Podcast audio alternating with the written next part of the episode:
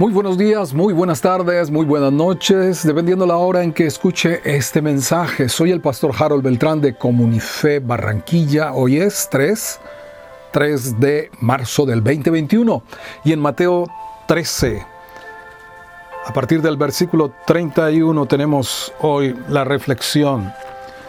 Dice el Señor Jesucristo, otra parábola le refirió diciendo, el reino de los cielos es semejante al grano de mostaza, que un hombre toma y sembró en su campo, el cual a la verdad es la más pequeña de todas las semillas, pero cuando ha crecido es la mayor de las hortalizas y se hace árbol de tal manera que vienen las aves del cielo y hacen nidos en sus ramas podemos encontrar en este capítulo 13, como hablábamos, las parábolas del reino y como en pares.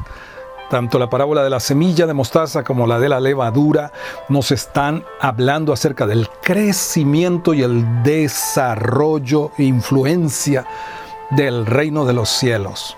Ahora, la semilla de mostaza es una semilla negra que tiene un tamaño casi como el de la cabeza de un alfiler. Insignificante. ¿Verdad? Que se siembra y, desaparece, lo, poco que es. Desaparece, pero crece hasta unos cuatro metros más o menos de altura. Ahora, Jesús está hablándonos acerca de que el reino de los cielos es semejante a esa semilla de mostaza con pequeño, con un comienzo parecía insignificante. Un Galileo, un judío, seguido de unos pescadores analfabetos, sin influencia, sin padrinos políticos, antes con la oposición de la élite religiosa, el liderazgo de, aquel entonces, ah, recibido por un tiempo por la multitud, pero luego rechazado.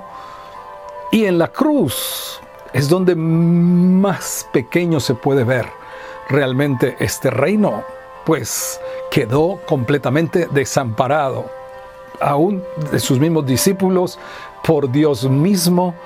Luego, ¿qué podía ah, venir de algo tan insignificante?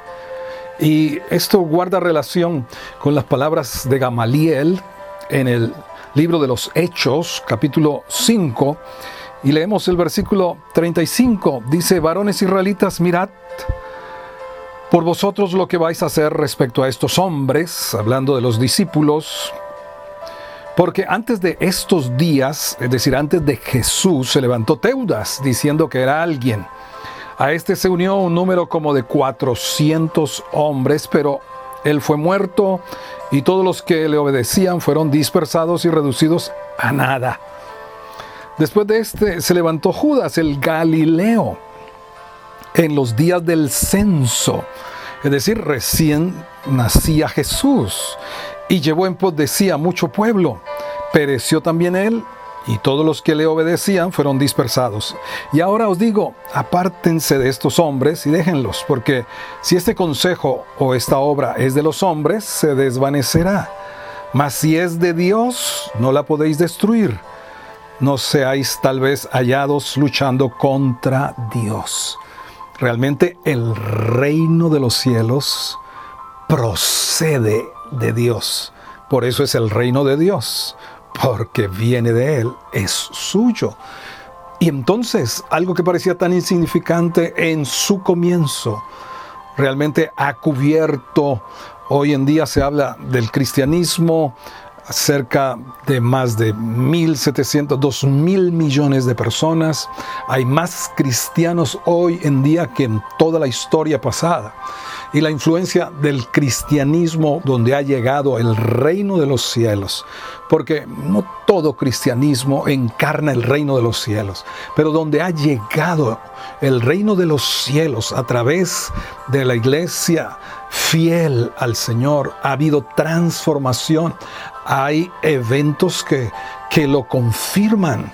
En los primeros siglos, los primeros tres siglos, la transformación del imperio romano por causa del amor y del poder transformador de Cristo, encarnado en un puñado insignificante de discípulos, pero también encontramos la reforma en el siglo XVI y cómo transformó la Europa del norte y luego los Estados Unidos, dando origen a la civilización occidental. Pero también vemos cómo el reino de los cielos transformó esa Corea del Sur a, diferente, a diferencia de Corea del Norte, donde no se asumió uh, el mensaje, no se abrieron las puertas al Evangelio de los cielos.